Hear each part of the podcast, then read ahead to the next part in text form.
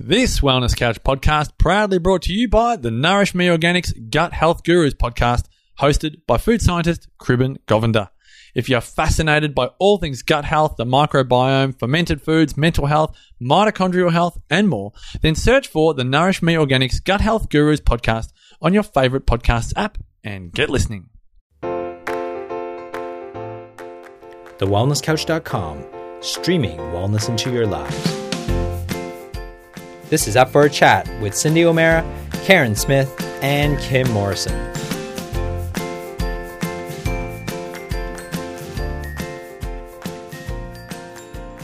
Here we are, up for a chat about the hottest topics that are important to you, inspiring you to awaken the change within. I'm Karen Smith. And I'm Cindy O'Meara. And guys, OMG, today's guest is really going to blow your socks off and blow your mind. We've got a woman who comes to us from the States today. So this beautiful woman is up and it's 1.30 in the morning for her. So we are so, so grateful that she's been able to join us on the show today.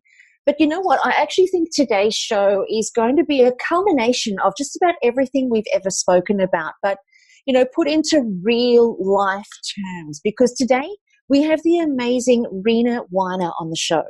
Now, if you haven't heard of Rena, you're about to, and you're about to discover everything that I guess we talk about, but you're going to hear it from a woman who is and has lived this actual philosophy that I guess Cindy, Kim, and myself talk about, where it's all about really being your own health advocate and really standing for, you know, um, asking questions, being curious, being educated, and being willing to do your own research. And lo and behold, here we have an amazing woman who has written her book on a subject that's so dear and near to our hearts. So, listeners, listen up. If you're running, stop. If you're doing your groceries or if you're vacuuming, stop. You are absolutely going to want to hang off every word that we're about to share with you. Trust your doctor, but not that much. Be Your Own Best Healthcare Advocate is the title of the book written by Rena Weiner. Guys, honestly, we are so grateful to have this woman on our show. Rena has gone through her own personal journey, but it, what really strikes me as amazing, and I can't wait to ask this question.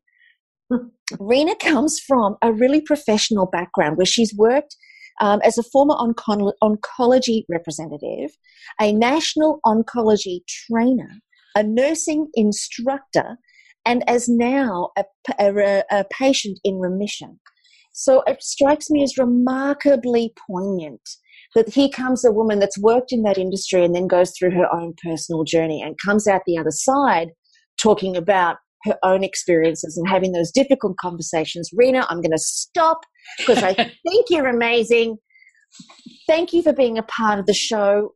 Welcome to Up for a Chat. Yes, welcome. Thank you. Thank you so much. Uh, glad to be here with you. Thank you for writing such a spectacular book, and we're going to get into the details of what you've written in your book.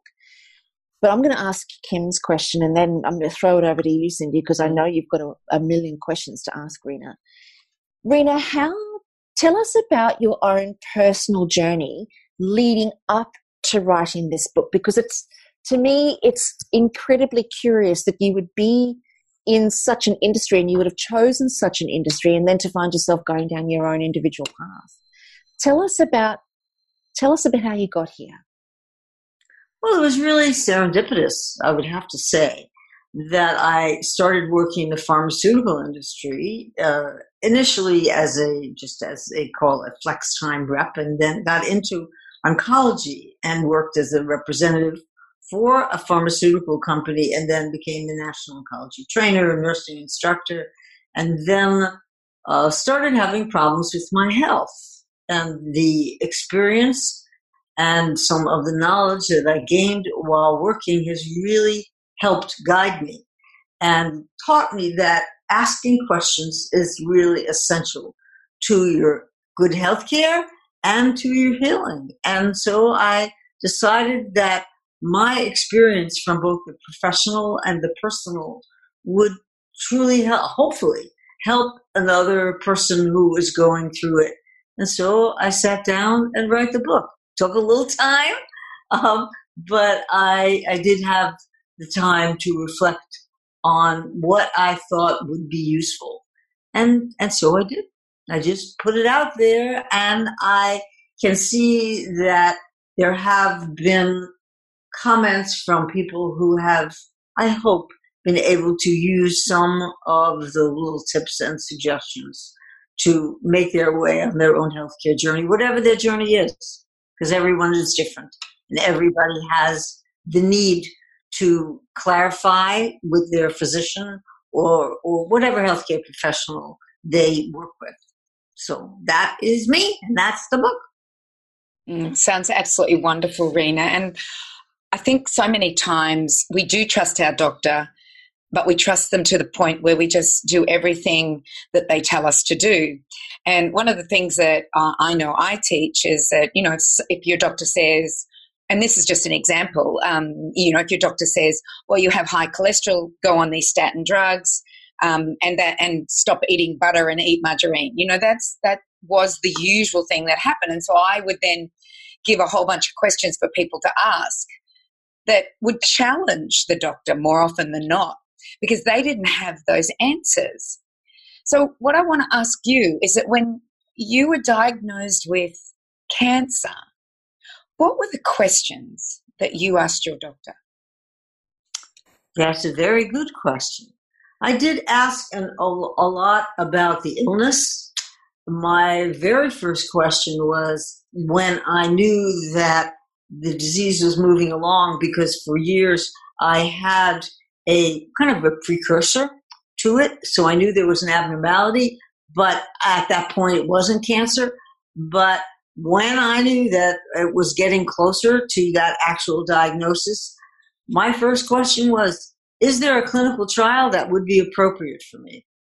Uh, because I, my job was to talk about clinical trials with physicians and nurses and pharmacists and just about anybody who would listen. Uh, I wanted to participate because I feel that research is the way to move medicine forward. So that was one of the first questions. And then, of course, in addition to uh, the types of treatment that be, would be available, what would be my expectations as far as what I would experience with the treatment, uh, more details about the disease that I wasn't already familiar with.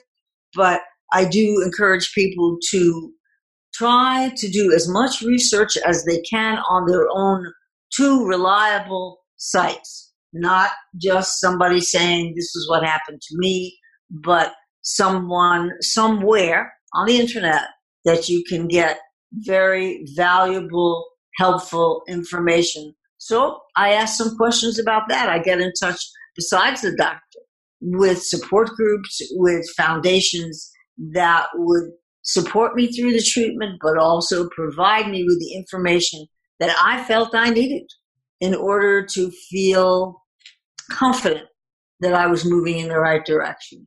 So that's really where I started with the clinical trials research question. I have a, I have a question around one of the first things that you said, and that was go to a reputable site. And, and the reason I have this question is that I'm having a little bit of a debate with a friend on climate change at the moment.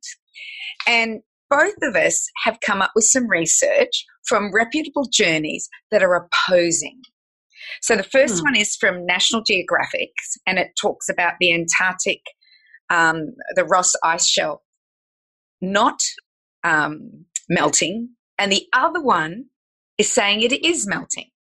So how how do you do that? How do you decide is it National Geographic's or Science T- Today that I should be, or Science Daily that I should be looking at? Who's right and who's wrong? They're both opposing. They're both talking about the same ice shelf. They're both saying the exact opposite. So this is, I'm someone who researches all the time, Rena, and I'm confused. I don't know which one to believe. So please tell us and the lay people that how do we find a repu- how do you know it's reputable anymore it seems so much fake news out there well that's true and it is very confusing for people especially when it's a new diagnosis you're very scared. A lot of times you're really not feeling well.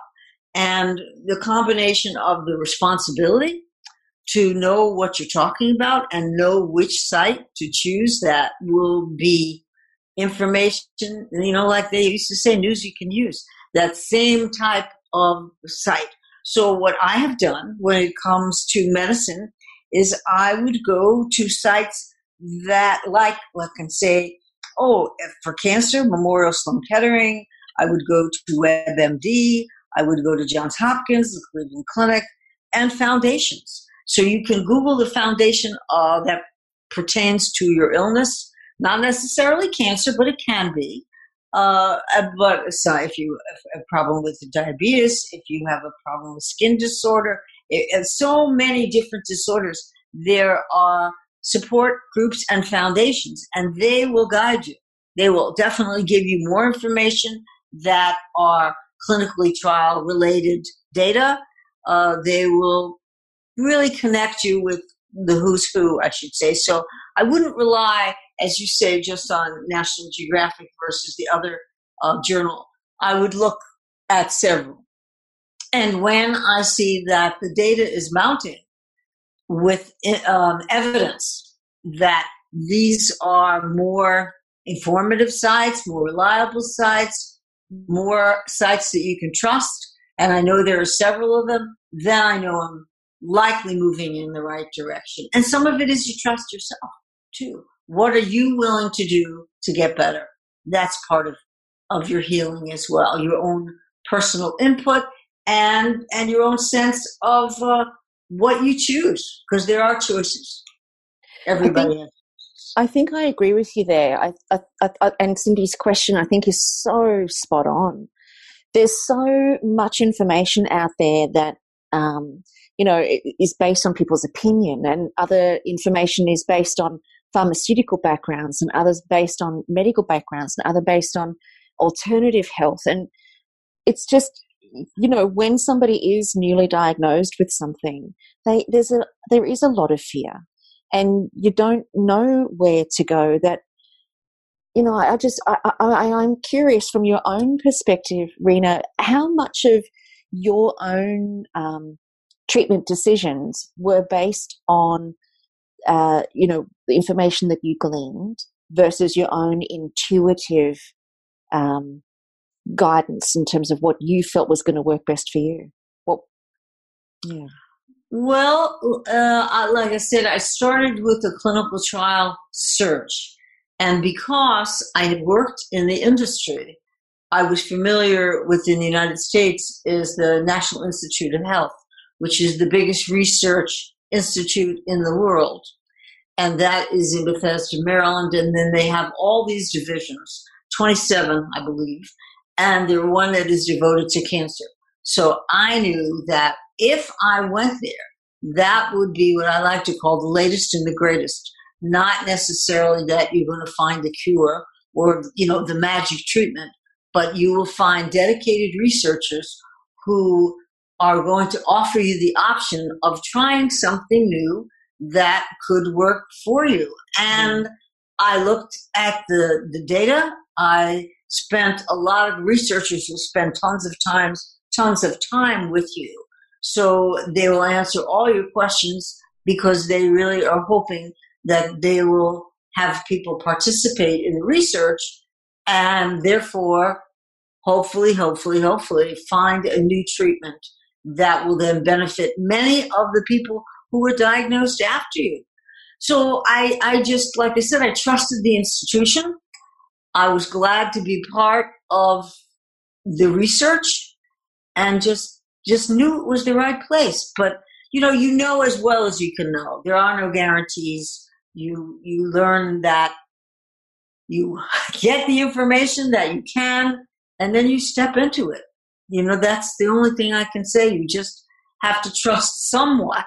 Trust yourself, trust some of the information, and learn to realize that you can make some educated choices and, and let it go at that. And even just that approach of going straight to a research um, you know, uh, where they're doing medical research. I, I, I'm fascinated by that. Obviously, because of your experience, that was obviously your first your first choice. But you know, it's interesting. I wonder how many other people, when they're diagnosed with different illnesses, think to go to a research facility as their first port of call. You know, they don't No, because they the don't know. You know, uh, it's not that I'm so super duper smart. It's just that I worked in that field, so I became familiar with research. Uh, but if you go to the community physician, who I'm sure is competent, but they don't have the staff or the time to often get involved in research, then they don't tell the patient, and they then the patient is usually pretty anxious, especially when it's a serious illness that they want to get treatment, they want to get better, they want to go on with their life. So they go to whomever is recommended to them, sometimes by another physician, sometimes by a friend, and they start treatment with that physician, generally without the knowledge of, of research and clinical trials. That's why, really, part one of the chapters in my book, Trust Your Doctor, but not that much, Own Best Healthcare Advocate, is all about clinical trials. And I do speak about trials to people who have already been treated. So it's uh, advantageous if you get into a trial early on before you have any treatment, but then there are plenty of trials that are would be available to you should you qualify. Because there's lots of rules and regulations about them uh, that you can be a patient of when you have been treated with other treatments drugs medications and so forth. Uh, but but you're right. Most people really don't know anything about that. And you know i i wish that there were more opportunities for me to talk to people about it. Um, but you know you do you do everything that you can. And there are there are good treatments out there besides research. I just have like a personal bias because i think like i said they help you probably and they uh, have the opportunity to help other people who'll be diagnosed after you because when somebody has a serious illness and they go to the doctor they want the best that's out there and then if there's no research then everybody gets the same product, you know, that their friend, their mother, their grandmother had. And uh, it's usually okay, but like I said, my sense is that research is the way to move forward, the way for medicine to move forward. So I'm intrigued that you did do the res- you know, you went for a clinical trial because, and, and what you said was that you would help other people. So I just want to go back a little bit and ask you a question about your work in uh, the pharmaceutical industry and that you were in oncology. So you would have known the best treatments for your disease, yet you went for a clinical trial for something new. Is that because you didn't see the results in what was happening for your disease? Or um, was there another reason why you went for clinical trial? Because I would have thought if something was working, why wouldn't you just go there? But it, if it's not working, then you want to look for something new. So what happened there, Rena? Well, there are good treatments that are currently available to patients, but they're always seeking new information that will work even better than the current one. And as you know, I'm sure, when there are different phases of clinical trials, and the phase three is the trial that compares the current treatment that's available to the new one. And so it's just a way to say, hmm, is this new treatment any better, any more effective uh, as far as progression free survival in cancer, I'm talking about, in overall survival, uh, you know, just general quality of life? Is this better or is the current treatment better? And if this new treatment is better, well, then that offers people a new option to try. So it's not that I, I found out that the current treatment was not useful, helpful, and effective, but I thought, hmm, maybe there is something else. And there was, as a matter of fact, one of the current treatments, I had multiple myeloma, which is a blood cancer. The current treatment that was available at the time that I started treatment, which was seven years ago, the one of the side effects of the product was neuropathy. And people find that very uncomfortable and it's sometimes disabling. And so I thought, is there some product out there that doesn't cause that side effect? And this product that I went on the first trial, because I've been on four trials already, that product did not cause the neuropathy. And I thought, well, that would be something that I would be interested in because once you get the neuropathy, it usually stays with you. And if there's a way to avoid it with a medication that is just as effective, if not more, then why would I not want to try that? So that's what I did. True. Could you explain to our listeners what neuropathy is? Neuropathy is, uh, well, neuro being nerve, apathy being disease, uh, that, that the nerves are impacted. So people have in their, a lot of times in their hands and feet. They can have it elsewhere, but that's often the, the, those two locations that are most common. And people have tingling, uh, they have pain, you know, in their fingers, in their toes, in their feet, in their hands, and it can affect the uh, usefulness of of those appendages. So it can be really, really uncomfortable. Like I said, with tingling and pain, and um, just general, you know, general discomfort. Really, really discomfort. Uh, depending sometimes on uh, other factors, but um, and there are levels of it. You know, some people get it mild and some people have more of a problem with it. So it's basically the nerve that has been disrupted and not functioning the way it should. Mm, interesting. So the new trial that you did um, and went on, what was different from the old? And and was it a double blind placebo? Did did you know that whether you were going to get it or not? You got a different treatment, and did the people that were studying you know what treatment you were getting? So, um, like I know, probably being in your situation where you actually know about the treatment, um, and you want a better one. Can you opt to say, I want to trial the new one, or was it double blind placebo? It was not double blind, uh, and it wasn't placebo. In oncology, oh, placebo yeah. very, very, very rare mm. because you know it's ethically you, when somebody has cancer, you want to hopefully uh, treat them with the drug that will be most effective, and usually it's a in, in oncology anyway, it's a couple of drugs, two, three drugs to, together. So there was no double blind, there was no placebo. This was um, a, like I said, I was in a phase two trial, would just be looking at does this drug work? And it turned out it did. And then I wasn't in phase three, which would be the next level when they compare the standard of care, stand, yes, standard of care drug to the, the newer one. And no, people don't have a choice. Uh, and they are in a trial like that, they are randomized, meaning randomly chosen to go on one arm of the trial or the other arm of the trial.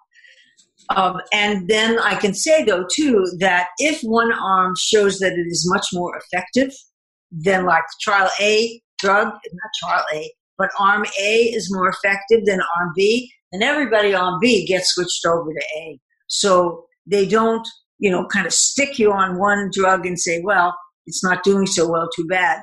That's not the way it's done. They will, at, at a point, see that there is a significant difference in either efficacy or side effects and such, and then move those people over. So, like I said, placebo trials in oncology is super duper duper rare, and they know exactly what you're getting and how much and when.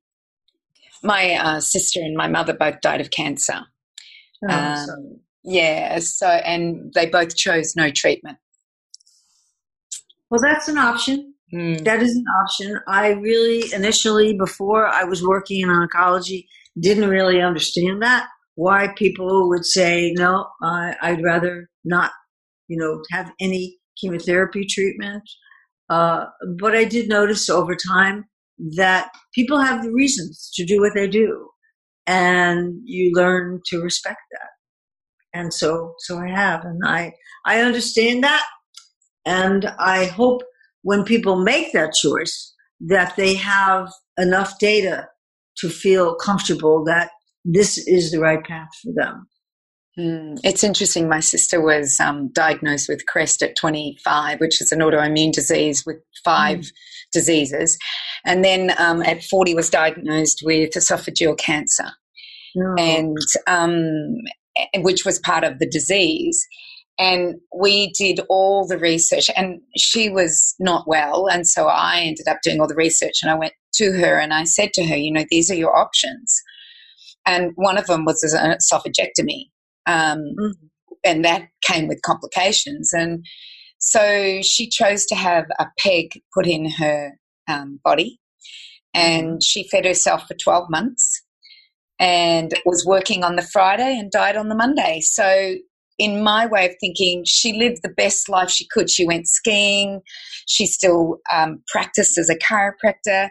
She traveled and lectured that whole 12 months. Um, but then the tumor got so big that um, she started bleeding and she bled to death. So, mm. you know, I, I, look at her choice and, you know, I, and even on her last day, I said, Well, you can still have an esophagectomy, but the chances of survival are this. And I gave her the stats. And she mm-hmm. said, No extraordinary means. So, yeah, and my mum had lung cancer. So um, that was not a good treatment either. So, like, I would have loved to have seen your book. I think it would have been wonderful for them to read to know their options uh, and understand, you know, what was available to them. So sure. let's talk. let's talk. Uh, let's talk about somebody who is facing that situation right now, who may be listening to us. Can you give us um, some steps that are in your book that they have no idea what a clinical trial is? They don't even know what their disease is. And I know you've given us websites and foundations and things, but do you have in your book exactly the steps that they take in order to reach a non fear based answer to what is happening to them? Great question. It is a great question. Well, I don't have steps per se that, you know, you do A, B, C, and D. I, hmm. I don't really have that down. I mean, the book has, like I said, information about trials. That's one chapter. But the beginning, the book starts with how do I find a doctor? How do I go about that? and that is really uh, an, an essential step, an essential step. Somebody that you feel really comfortable, somebody who, who is well aware that they are educators as well as healers, you know, a physician, nurse practitioner, or PA who will listen to you and allow you to really make decisions along with them. So my big thing is talking about working in concert with your physician, learning what you can, asking, ask, ask, ask. I must have said that a hundred times in the book. Ask for what you need. Ask for more information. Ask for some guidance. Ask for support, and then continue, you know, moving along in that direction. And then the second chapter is about preparing for a visit, writing down everything, all of the symptoms you're having, and this doesn't necessarily pertain to cancer. It could be any serious illness or, or newly diagnosed, a new problem that you're having. What symptoms are you having? What have you done to treat it? Are you having pain? Exactly where it is? Uh, how long you've had it? Is anything helping you to feel better?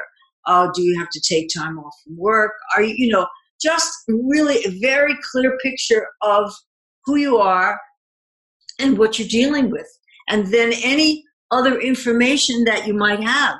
If you had any type of scans, an MRI, a CAT scan, if you've had some blood work, any data that you have that you can supply your healthcare professional with is all very valid information that they can use to help diagnose your problem. So finding the doctor, someone who will listen to you, making a list of all of your symptoms and what you have done and what you are willing to do to get better, and any, like I said, any scans, any research that you have that will help them help the doctor or like I said any healthcare professional to help you. And that's where you begin. That is really where you begin. What do you think of all the alternatives that are out there? So there's Gerson, there's a, a whole series called The Truth About Cancer. There's Burzynski and his antineoplaston, zeolite. I, you know, I could go on. Diet. What do you think about these alternatives that are out there? Well, years ago, when I first started working in oncology, they used to say alternative and, you know, use that term. And then as the years went by, they started to call them complementary treatments. And I like that term yeah. because I think that really is, it shows that it can be a very supportive therapy. So for me, my own personal take, and I'm not a physician, so I don't give medical advice, but my choice has been traditional medicine. But that being said, there are complementary treatments that can help, like, you know, depending on, as long as it does not uh, lessen the efficacy of the traditional medicine that you are choosing. Uh, so, if you are using a chiropractor, it's fine. If you acupuncture, in addition to any supplements, all of those are can be helpful, supportive ways to get you where you want to be. Mm-hmm. But to eliminate all the traditional medicine with, with an illness that's really, really serious, you know, I, I personally, for me, that is not what I would choose. But like I said, everybody has to find the place that they are more, most comfortable, you know, whatever it is. Mm. And so I would support their choice of as long as they feel this is the right way forward for them, then yeah, that's okay. I love your philosophy. Thank you. Yeah. Hmm. Before this book, you wrote another book on resilience. And I am sure that you would have needed a lot of resilience to go through what you've been through. Mm. Do you want to give us some? Uh, I know it's about children and resilience, but it must be for adults and resilience too. Do you want to give us some tips on how to be resilient? That is a very good question. well, I think the basis of both the first book called Strong from the Start, Raising Confident, Resilient Kids, and the current one about Trust Your Doctor, but not that much. It's all about trusting yourself. Really is about trusting yourself as a parent when your kids are little and growing up, learning to trust them. And then when you have a challenge with your health, learning to trust yourself too, in addition to trusting the professional healthcare advice that you're getting. And you know, having, you know, I mean, sometimes people think it's silly to say, but I really do think your attitude does get you through it. It really does. And there are times when it is very hard to be upbeat when you're not feeling well, you know, when you are dealing with some side effects, when you're wondering if this is the right treatment for you. And I just think you just have to wait, reach really deep down and and find what you can to keep you positive, to keep you motivated, to keep you exercising, to keep you eating properly, to keep me me when it's things get a little tough. I make sure and I get my meditation in every day. And like I said, I exercise, I walk, I swim, I yoga, I do all that stuff. And that puts your head in a really better place.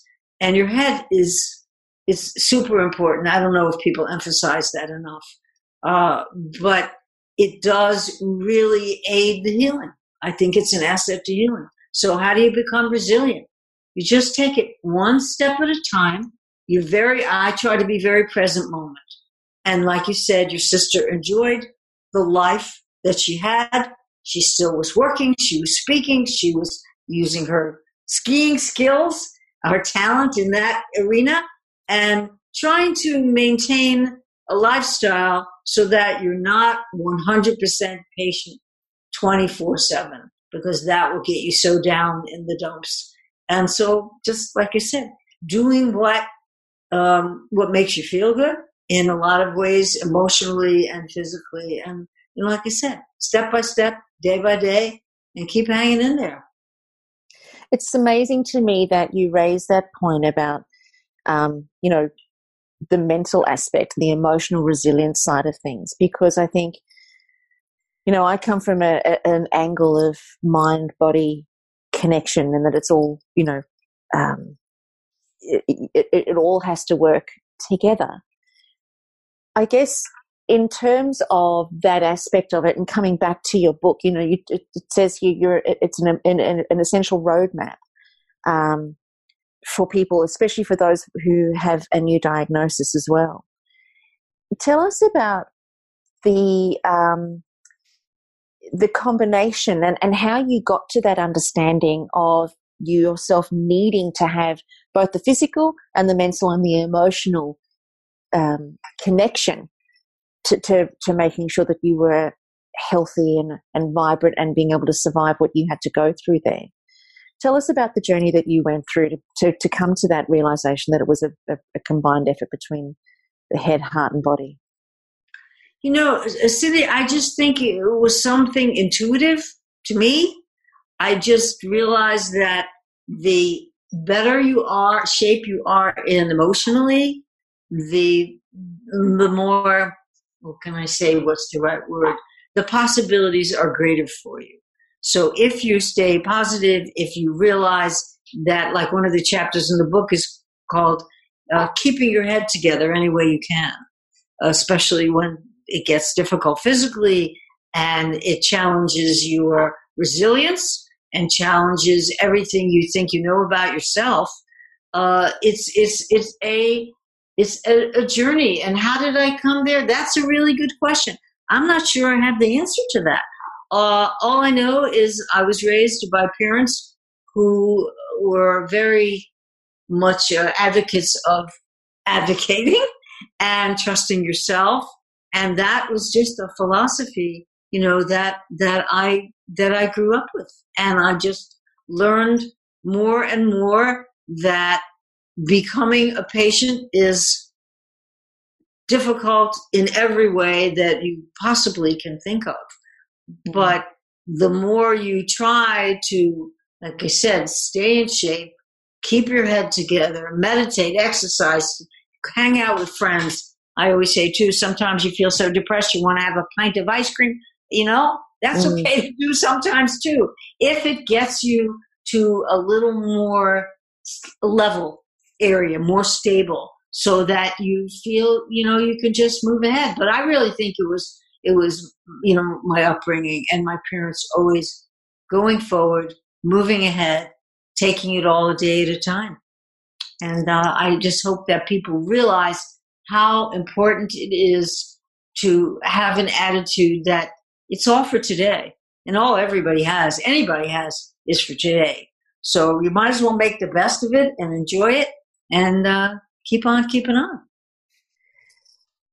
Going through what you've been through, I think that all of us that have gone through our own personal um, challenges that are, you know, obviously life threatening, you come out the other side with an understanding or a new perspective about the meaning of life. What has been your understanding of the meaning of life as a result of your own personal journey? Well, if you can be helpful to other people, if my journey makes someone else's journey a little easier, then I'm I'm happy to do that. I, I, I truly am because you know I think in this whole world we are dependent on each other and to support and to love one another and to understand that everybody's journey is different be it a physical journey, an emotional journey, you know, it couldn't be anything where you find that your life is very challenging for presently, you know, at the time. So to offer the support to others uh, based on, maybe based on what you have been through. Uh, and that, that brings other people to a better place. That's, you know, that would be a great goal. And I just, hope that the book and some of the speaking opportunities will will be useful and uh, meaningful more than anything meaningful to people that they can see that their their journey is difficult and challenging but that others have taken a similar path and moved through it I think that's a really big key, isn't it? Is for us all to know that we're not alone. You know, because I think that when we, especially, you know, if somebody does get a new diagnosis, it's a very solitary journey in terms of reaching that place of resilience where, you know, you can go, okay, I'm ready for everything that's coming. You know, from the time of diagnosis to that, um, that that place where you say, okay, okay, I'm ready for, for the journey that in and of itself is a is a really big leap, and I think that most people feel very isolated and very alone and very, um, you know, as much as people want to rally around and be supportive, it's still an individual journey. You can have people walk beside you, but you're still the one who has to go through it. Tell us about the steps that you have in your book that guide people through those initial phases. Tell us about what you've included in there so that our listeners can either you know look to see that this is going to be a resource for themselves or for somebody that they know and love? Well, what I talk about in the book too, and I hope people will access it, are support groups. Because uh, mostly every serious illness has a foundation and a support organization, and that organization can uh, offer really the, the, the, or takes away, I should say, the feeling of isolation of oh my gosh i'm the only one going through this and how could anybody possibly understand what i'm going through? And so there are you know i do mention that in the book that there are there are groups that you can meet with wherever you live locally and there are like i said that others are going through this very same problem that you've had. So it's very important to seek those out. I mean initially I really wasn't ready to do that because I thought, oh, I don't know, do I want to hear everybody else's problems? But the truth is, there you can get lots of useful tips from other patients uh, that will not be provided by doctors because they'll give you the medical. That's true. But then you'll hear from a patient who will say, you know, I had this acupuncture and that so helped my neuropathy or so helped whatever problem I was, you know, uh, dealing with. So I think that that is very important for people. And also to know that since treatment is expensive, there is financial aid out there that you can also seek from these support organizations. All you have to do really is to Google your illness. You put it in, and then, uh, the, like the American Cancer Society, the National uh, Psoriasis Foundation. I mean, I'm just thinking off the top of my head, but there are all kinds of organizations that will provide you with support and information that that you need. That is that is really useful. Nurses talk with nurses. They're another great resource. Pharmacists they will all keep keep yourself open so that the more information the more knowledge you can get about your illness and the more support you can get you'll find that it's it's doable as i like to say. It's not what you would choose to do but it is doable. So it's in there about seeking, you know, information from other healthcare professionals and to other patients and keeping yourself emotionally as well as you can. Mm. I agree with you about the support group. I saw a quote recently, and it was something about um, don't.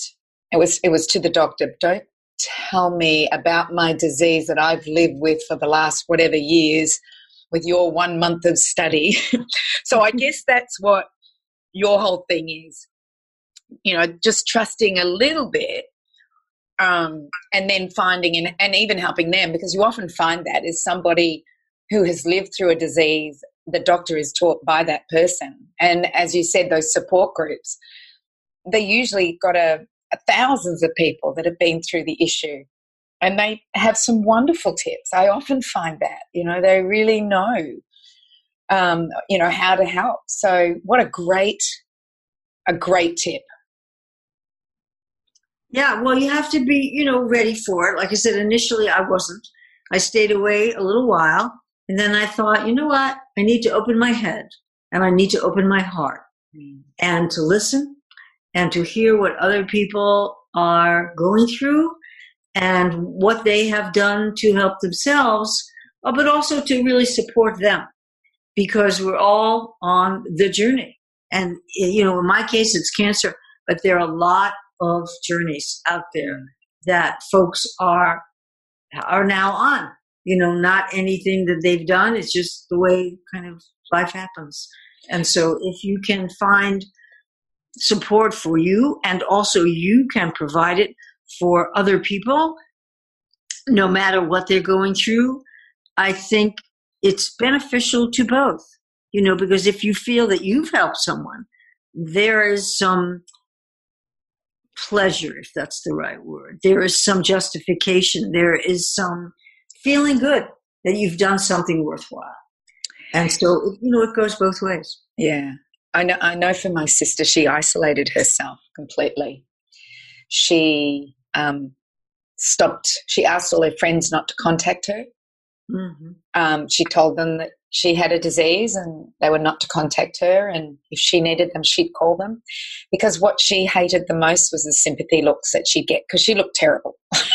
Mm. I can say that now, but yeah. she didn't look good. And I often wonder, you know, if she had gone the way you did, Rena, you know, I wonder, like I was her lifeline. Um, when I when she died, and I looked at her telephone um, bill because I was there to get, you know, to cancel everything, and I looked at her telephone bill, and the, all the phone calls were to me.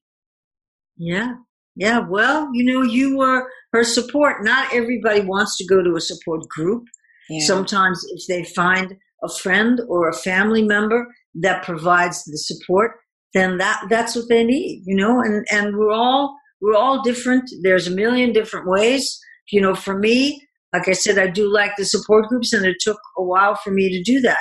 I can tell you too that when I was working as a representative, we used to do this program called Look Good, Feel Good, and we would hire a makeup artist uh, and a hairdresser uh, and the ladies were this was in, with breast cancer but it could be any when you really when you uh, feel like you look lousy and you physically feel lousy then it's like the double whammy so if you can you know bring some patients together and have some professionals spend a couple of hours making them feel better about themselves because they're looking far better than they did before they you know, came into like this makeup and hairdressing session, it, it helps. It lifts your spirits a little bit.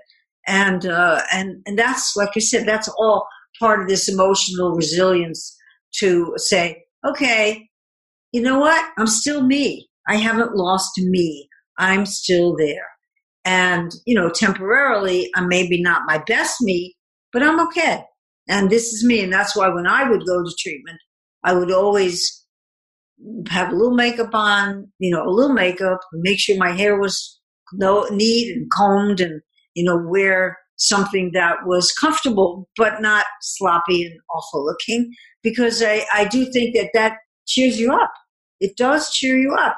You know, the look good, feel good is a, uh, a real concept and a meaningful concept. So I think it helps.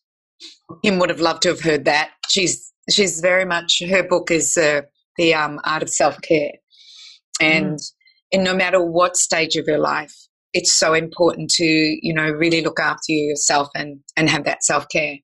It sounds like uh, your book has a myriad of amazing tips and things for people to do. It sounds like you have really thought about everything. Is there anything that we haven't talked about that you would like to talk about, or we haven't asked the right question that you would like to share with our audience? Well, let's see. Um, I do think that what I worked on in the book too uh, is asking. That's the biggest little word that I can use that everybody needs to use when they are in a healthcare situation. And so it is all about asking for what you need writing down a ton of questions. Keep writing about the treatment choices. Are there other options for you? Uh, ask questions about research. Ask for second opinions. If you're not comfortable with this healthcare professional for any reason, whether you don't feel the emotional comfort, where you're not sure that this treatment is what you want, and or you think that might be best for you, um, and ask yourself too. Like I always say, what you are willing to do to get well. Maybe you don't have, you know, an illness that is putting you to bed, you know, all the time, but you have some really uh, disabling discomfort. Are you willing to have surgery? Are you, or you're not? And so really give some thought as to what you are willing to do to get better. So I'm all about asking. That is the biggest point of the book because the more you ask, the more uh, re- reliable data that you can accrue, the more knowledge you get, the more often then you are able to have a discussion. As my friend always says, I'm ha- going to my physician as a consultant. They are the people who will give me the expertise of their medical uh, advice, but I also want to make sure that I am very involved in my own care with my own, knowing my own body and asking everything that I possibly can till I get to the place where I feel this is going to be right for me. This is going to be the best that's available for me. And then, then like they always say, you step into it one step at a time. But do realize that if things are not going the way you hoped they would, then there are other possibilities. There are, you can make changes. You are not committed forever and ever to a certain path that's not working for you. So ask, ask, ask. Keep asking everybody until you're annoying them. Uh, but make sure you do so that you have the comfort and the resilience to keep on going. I like that. I think that's wonderful. Ask lots of questions. And if I guess one of the things I did write down that you said, um, you even question what you're doing. Uh, and so you would just then, if you are questioning it, then you would ask. Always, always mm. ask. And, and, and people, what I have found writing this book and, and just talking to people in general, people are very intimidated in a, uh, with a healthcare provider and it's really not necessary because most of us have not been to medical school. We haven't had that education. Uh, but but on the other hand, you know, we do have some smarts. We do have a brain. And so give yourself a little confidence and don't feel that you can't ask. Don't feel it's silly. Don't feel that it's unnecessary. If you don't understand what is being said, the medical term, the medication, whatever it is, whatever directions are being given to you, make sure you understand it totally, totally, and keep asking until you do. Really, that's uh, essential, absolutely essential. Mm. In Australia, there's um, it's a social medical system, so mm-hmm. it's um, free for you know for the public. So our doctors are are basically usually you go in there and you just pass them your card that says you're an Australian citizen and it's all tax funded. And you only get 12 minutes. Okay. So when that's happening, it's really hard to ask it those is. questions. Mm-hmm. It's very hard. That's why I really feel the more preparation you can do before the visit so that you know exactly what to ask. You know, I know you can't know everything because you don't always know what's coming up and you may not have all the knowledge, but you uh, do know what's going on with your body. You want to know what is the most current treatment that would be available to you. What would be the side effects? What would you, you know, a lot of the prep is what allows you to make the best use of that 12 minutes. So even in the States, you know, where I go for treatment, uh, it depends on the practice and the physician. Some will allow you more time, some not. You know, I go to someone who is outside of oncology in a totally different uh, position. His 10 minutes, he gives you 10 minutes. Well, I said, and I did say, I really don't think that within 10 minutes you can do a very, excuse me, do a really accurate assessment of what's going on with me you know, because I need to express my concerns, my doubts. but uh, that's the way it is now. So preparing really makes a difference. Preparation, preparation, preparation. I love um, I love that you've actually you know said that, and it is about being prepared when we we go to our doctors. And um, but you're right, ten minutes isn't a, a lot of time. We have um, integrative doctors here in Australia also, and mm-hmm. they will charge, but they will give you an hour.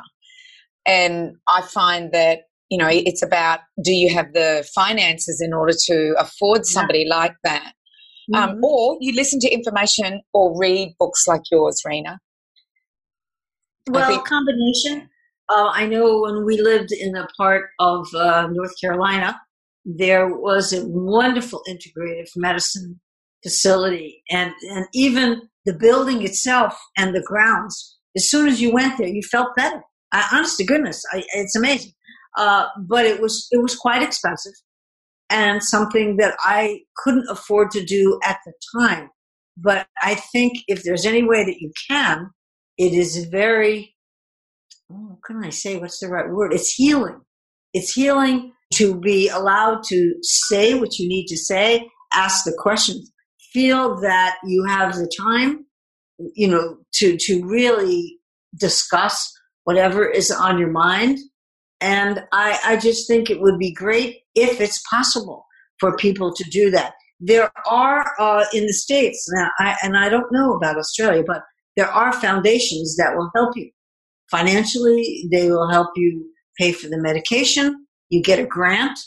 And then there are, you know, foundations that might help you pay for your health insurance. So depending on what they have in Australia, I wonder if there are foundations there that will do the same for you, that will provide some funding. Are there any like oh, that? Mo- most definitely. And some of them are in our community. Like we have a beautiful one in our community called Bloomhill. And it's mm-hmm. all about um, it's cancer. And they started in a small room in a little, you know, home in the middle of, of the Sunshine Coast where we live. Mm-hmm. And now they have uh, stores everywhere where people uh, donate products for them to sell. They then in turn help all the people in our local area with cancer. So that's just one that I know of. So we're very fortunate. We also have a scheme in uh, Australia called the PBS um, scheme, and that is um, the government pays for your prescriptions if they're mm. on the scheme. Yeah, you like. I go to America and I see your insurance system and your healthcare system and how expensive it is. If you came to Australia, you'd like go, wow, this is kind of cool. it is. It's very cool. Well, I remember when we lived in the UK for a little while, and then you would go what they used to call to the surgery, to the doctor's office, uh, and that was their national healthcare system. But then, if you wanted to and you could afford it, you could then go to a private provider and get more time, you know, uh, and and so forth. And so you know, it, it really depended on your your finances. Here, here it's tough. It is tougher, but there is help, and that's all about asking. People don't even know that it's available, and sometimes the doctors are in a hurry, like you said, twelve minutes.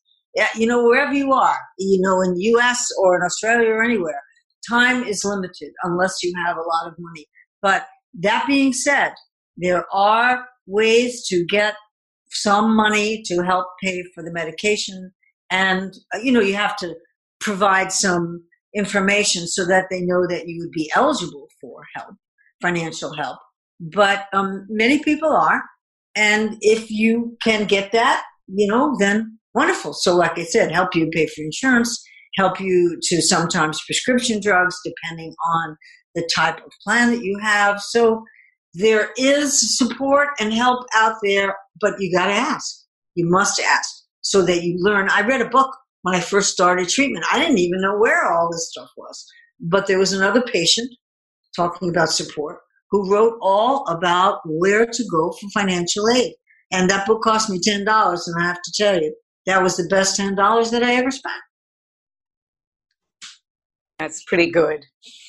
Amazing. Mm-hmm. Rena, this has been an amazing podcast, and unfortunately, we're out of time, but it's been spectacular to have this conversation with you. Where can our listeners find your book? What's the best way for them to track you down and, and follow what you're doing? Well, you know, the book is available on Amazon. So if anybody would like it, there it is. Trust your doctor, but not that much.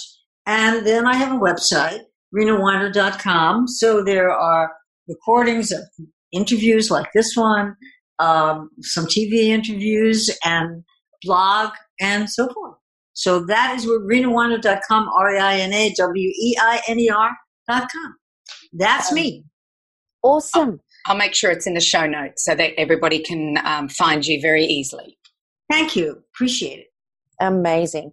Rena, thank you so much for being a part of today's show and for sharing your wisdom and your experience and your advice for our listeners.